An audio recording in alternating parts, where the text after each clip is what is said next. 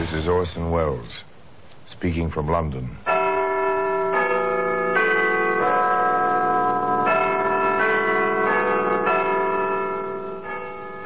The Black Museum, a repository of death, a repertorium of violence.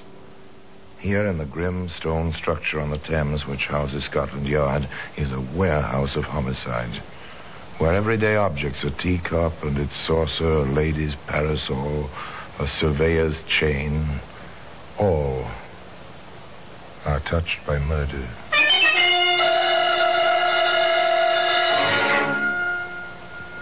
Now you take this lady's shoe. It's a familiar object, high of heel, neat cross straps, dainty design on the toe, an excellent sample of the art of the modern bootmaker. Like my new shoes, Henry. Lovely, my dear. Shows off your instep perfectly. And the way it breaks away from the curve of your arch. enticing. Definitely enticing, my dear. Henry, you're impossible. and I love it. A nice couple talking about a pair of shoes. You'll hear more about that couple and more about the shoes. One of those shoes, by the way, is to be found today in the Black Museum.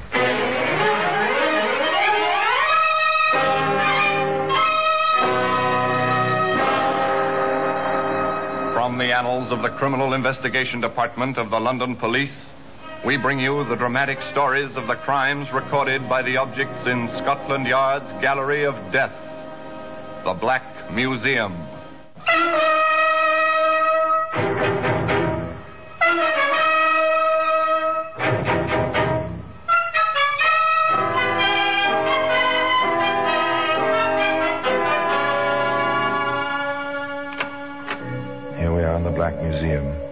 Scotland Yard's mausoleum of murder. Here lies death. Yep. Entombed neatly with printed labels. With records of names, places, times, each white card a kind of tombstone. Very interesting collection in this museum. Here, there's a gardener's clippers. If you have a hedge around your property, you own one, long, sharp, triangular blades. They're fine for clipping boxwood. Fine, too, it was learned, for clipping jugular veins. And here's a true weapon, a revolver, lady's gun. This little 22. But the lady who used this one one summer evening made very sure of her victim. She coated the tiny bullets with cyanide. Yes, and the shoe. Oh, the pair of them, of course. Charming, delightful. That's the type of fragile footwear a lady of some means would be expected to own. Elizabeth Marlowe was just such a lady. And she bought the shoes to please Henry Higley, who'd persuaded her that her age of nearly 40 was not too old for marriage. And she wore them as she drove through the stormy night, which marked the beginning of her honeymoon. The storm seems to be getting worse, Henry, darling. Don't worry, my dear. Here's the inn. The light's just ahead.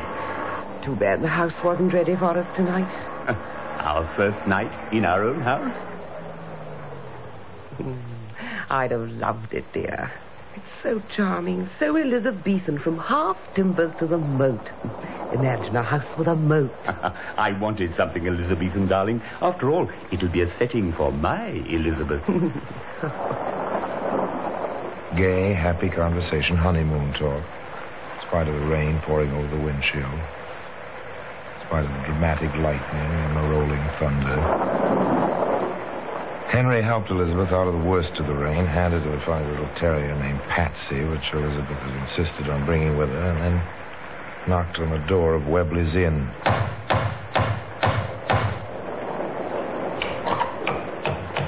Sorry to keep you waiting. Come in, please. I'm Henry Higley.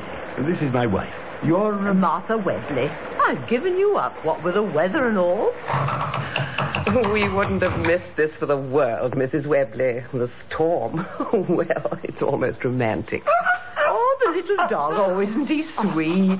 Are our rooms ready, Mrs. Webley? Of course. And a fire going against the storm. Oh, and uh, may I take the opportunity, ma'am, sir, of, of wishing you all the happiness?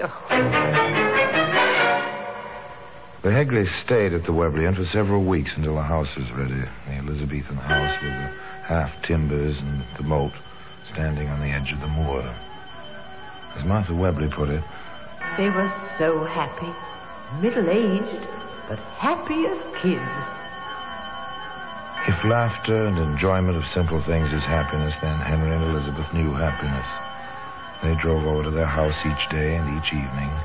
They discussed its progress. Would you like the moat drained, dear? But the water is part of it.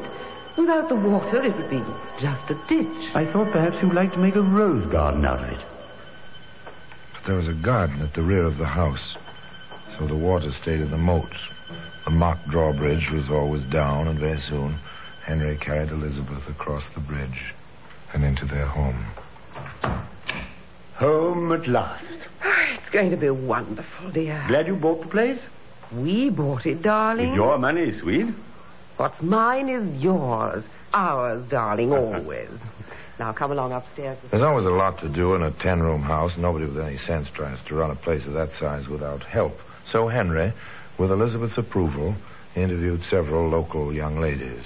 What's your name, young woman? June Godwin, sir. And here's my reference. Hmm. Yes, I see. Upstairs maid, also parlour maid. Any cooking? Just plain cooking, sir. My wife and I are plain people. We thought we'd try to get along without a regular cook, for a while at least. I'll do my best, sir. I'm sure you will. Then I'm hard, Mr. Higley? Why not? You've a good reference. That'll please your mistress, and you've your share of good looks. That pleases me.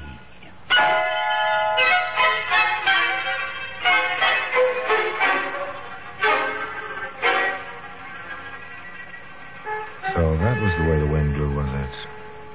And so soon after the wedding. Well, well, well. Little June Godwin went about her business, dismissing the remark as the pleasantry of a new employer who wanted to feel at home.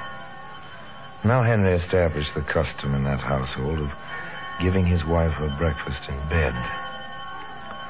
June prepared the tray and took it upstairs. She'd been doing this for about a week. My, don't we look fresh and neat and beautiful this morning? Mr. Higley, please, sir. Don't. Shy, are you, eh? With those eyes and that figure? Come here, little one. No, sir. Please. Ah, what do the boys hereabouts think of you? I wouldn't know, sir. If you'll excuse me, sir, I'll take the tray to Mrs. Igley. Handled herself well, didn't she, for a country girl? There's no nonsense about June Godwin. She needed the job. She was a loyal girl, loyal to her mistress and to herself in a way. Maybe that's why she spoke as she did. She deposited the breakfast tray in Elizabeth Higley's bedroom. Ma'am, if I can speak to you a minute. Of course, June. What's the trouble? Wait, it's about Mr. Igley, ma'am. Oh. He.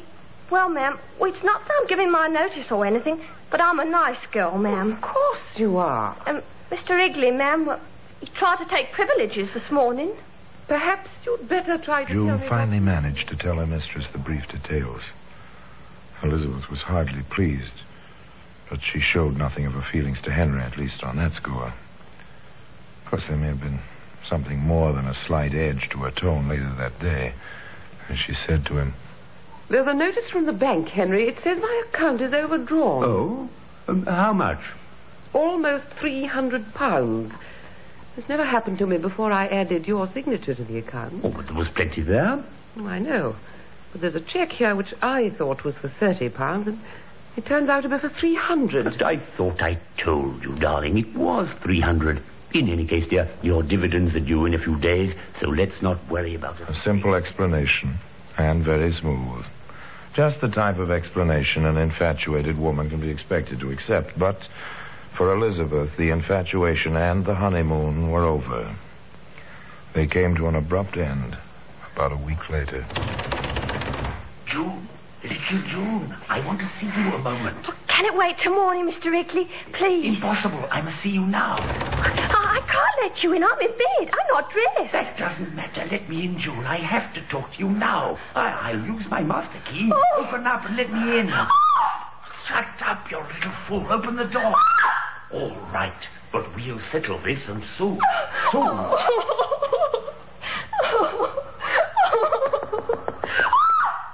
What's wrong, June? Are you ill? Oh, Mrs. Higley, Mrs. Higley. Oh, Mrs. Higley, I'm so frightened. I understand, June. It was my husband. Again. Wasn't it? The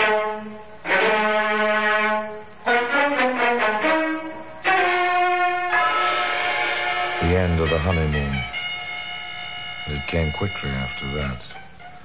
Elizabeth said simply, Henry, I'm leaving you. I'm going into London to talk with my lawyer. After your talk with him, you'll change your mind. Taking a servant's word against mine. Really, my dear. Uh, what train are you making? I- I'll drive you into town. A little while later, Henry dropped into the kitchen and told June quite coolly. I'm driving Mrs. Higley into the station. She's going up to London. I'll pick her up on the 9.45 tonight when she comes back. At 9.15 that night, Henry told the servant girl, I'm going in to pick up Mrs. Higley. We should be back a little after 10. and at 10.15, Henry came back. Funny. Mrs. Higley wasn't at the station. She must have missed the train and decided to stay in town for the night. And then the next day, I've had a letter from Mrs. Higley. She's staying with relatives in London for a few days. Nothing to worry about. but June did worry. And she took her worries to her mother. I'm sure he's lying, Mums. I'm sure of it. Now, Junie, don't be excitable. I'm not, Mums. I'm not. He told me he was going to the station to call for her, but I didn't hear the car. Perhaps you weren't paying attention. He said he had a letter, and the postman never called that morning.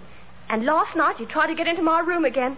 I won't go back, Mums. Now I'm home again, I won't go back. Orson Welles will be back with you in just a moment.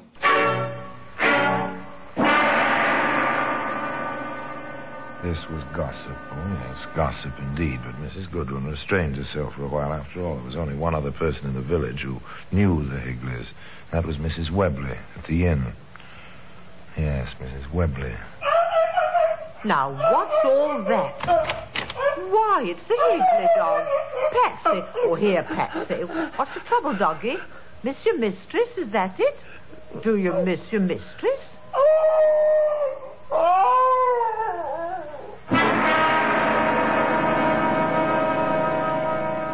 The shoe, by the way, reposes today in an honored position in the Black Museum.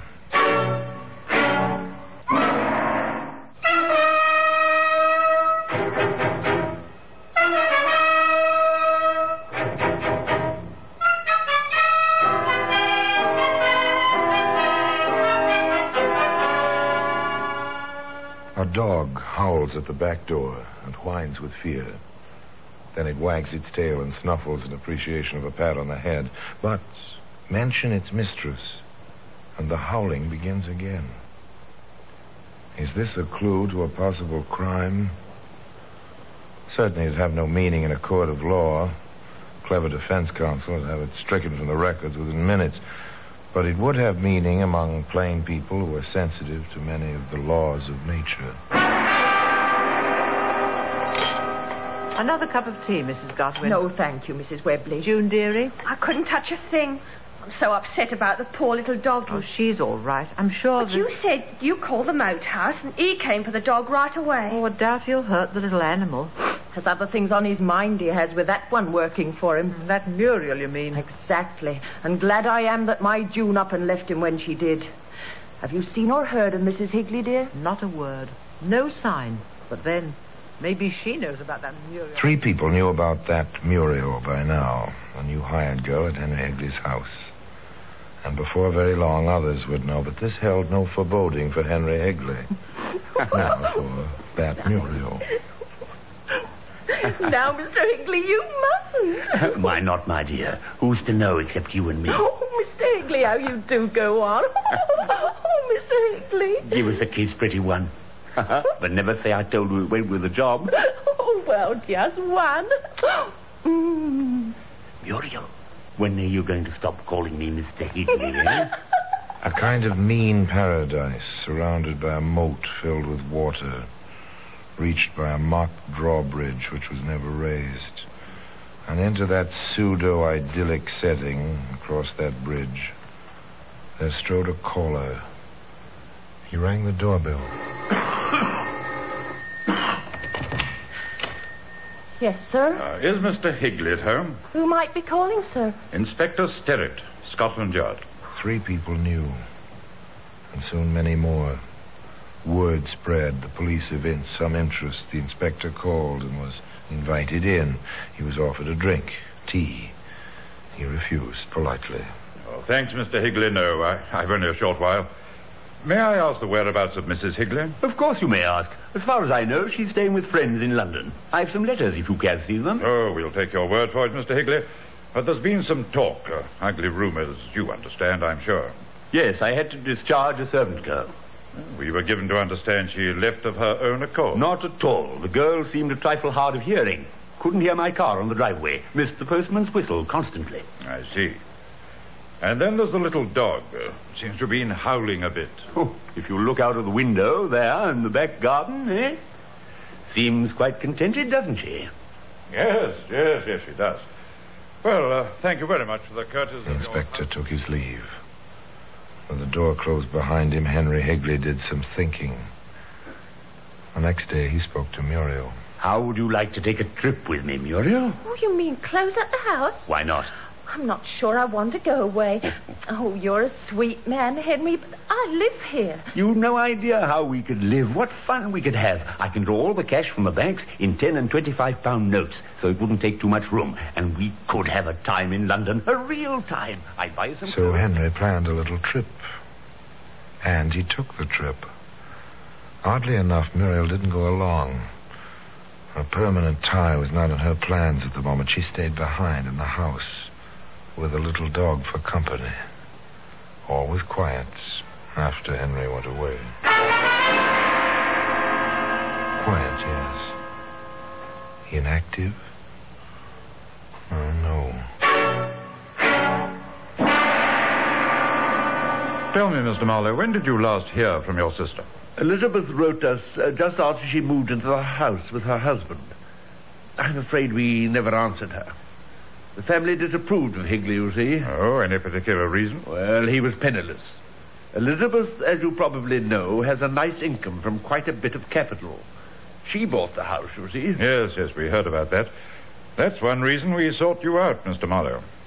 Are you intimating the possibility of trouble, Inspector? There's always the possibility when a grown person disappears without a trace. And there have been rumors and a few odd coincidences. In any case, we checked the bank. The manager showed us these papers. Oh, what are they? A deed transfer giving full title to the house and property to Henry Higley. Is this your sister's signature, Mr. Marlowe? Oh, let me see. I, I need my glasses, I'm afraid. Here. Now then. Oh, strange.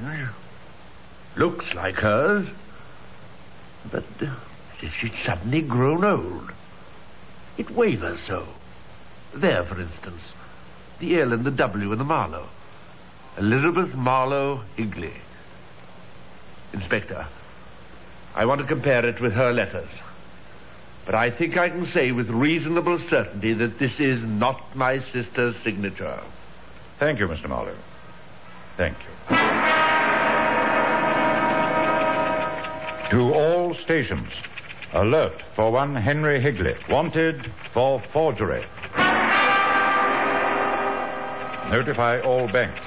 The following serial numbers are of 25 pound notes connected with forgery case. Appearance of any of these notes to be called to the attention of the local police at once in the usual manner. At long last, the hunt was on. The charge pending forgery. The days passed. Nothing was reported, though an occasional banknote with a proper serial number did turn up in the ordinary course of business. Patiently, the places where the notes appeared were charted. First Ramsgate, then Dover. A week later, Folkestone. I imagine we'll find he spent a few days in Paris. After that, Kingston. I expect we'll be hearing from London itself shortly.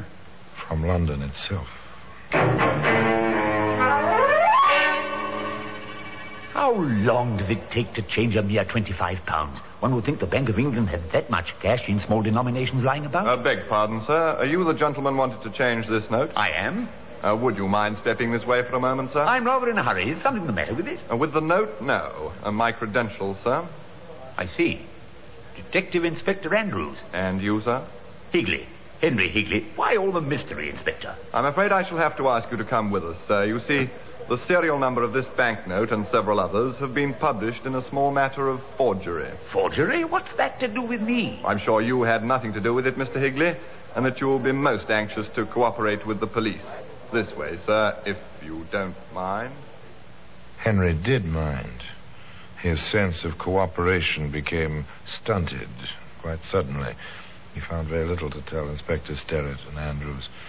Of course I drew the money. It was a joint account. I had a right to. And what is your explanation of the transfer of the house? There's none I can give you now. When Elizabeth returned... Where is your wife, Higley? She didn't say. Just staying with friends. Any reason for that? We, um, well, we had a quarrel, a lover's quarrel. She'll get over it when she comes back. You seem very certain she will come back. Have you any reason, Inspector, to doubt that she will? No, not at the moment, nor any reason to doubt that you will be here awaiting her. Do you mean to say you're thinking of holding me on charges? Frankly, we are. You see, Higley, we did a little routine checking. We found that you'd been arrested three times, convicted once. In each case, the charge was swindling women who were old enough to know better. So we are holding you, Higley. And the charge is forgery. Now, the direction of the search changed somewhat. Henry Higley was safe, and he'd remain so until Elizabeth Marlowe Higley was found. You've no right to take the house apart like this. Mr. Higley will be... I'm sorry, my girl. We have a warrant. I don't understand, sir. What are you looking for? Not what, my girl, whom. We're looking for Mrs. Higley. In the cupboards and under the floor and... No. No. Oh, it isn't true. It isn't. She went away. They took Henry the house apart and put it back together again. Nothing. They dragged the moat around the house. Nothing. Then they drained it. There it is, Sterrett, dry as it ever will be, and nothing. Not a sign. Mud looks mighty deep. Oh, it's a quagmire down there. Watch this. Takes that stone as if it were nothing.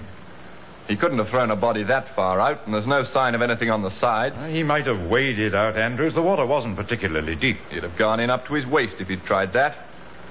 You know, it takes good soil to make mud like that. Yes, I noticed. Funny the way they let the garden go to seed. Oh, it's not too bad. Except for that patch of stunted bush over there, there, where the dog's lying. Yes, let's have a look at that, shall we? You never quit, do you, Sterrett? Uh, human beings can't disappear without a trace. They just don't, that's all. Oh, that's a good dog. There we are. There, there, there. These aren't stunted, Andrews. These are new plantings. You're right. Look here, the whole area, straight to the moat. This earth was turned, and fairly recently, at least ten yards of it. That's a ditch, Andrews. A ditch that has been filled in. I think maybe we ought to start digging hereabouts.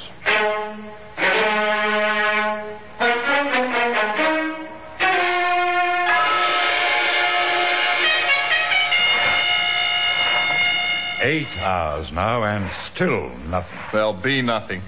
Another good idea gone wrong. Shall I tell the men to stop? Yes, you may as well. Hello? Sterrett, that dog. She's found something. Yes, something she's recognized. Get those lights over here, man. All right, they're coming up here. All right. Okay, come on here. All right. You can start digging again, but carefully now. All around that spot. It's pretty obvious, Andrews. There's a body attached to that lady's shoe. And as I told you at the beginning of this story, that shoe reposes today in an honored position in the Black Museum. The medical examiner swore that a 32 caliber bullet had killed Elizabeth Marlowe. The ballistics expert testified the bullet had come from the gun in Henry Higley's possession the day of his arrest in the Bank of England. Another expert adjusted the noose, placed the white hood over Higley's head, heard the man whisper the admission of his guilt and sprang the trap. Martha Webley has Patsy now. And the little dog enjoys the fields around Webley's Inn. A fit reward, I think you'll agree, for the faithfulness which brought her mistress's killer to final justice. And as I told you, the dainty shoe remains in its customary position. In that big stone building on the Thames in Scotland Yard in the Black Museum. Now, until next time, until another story about the Black Museum, I remain as always obediently yours.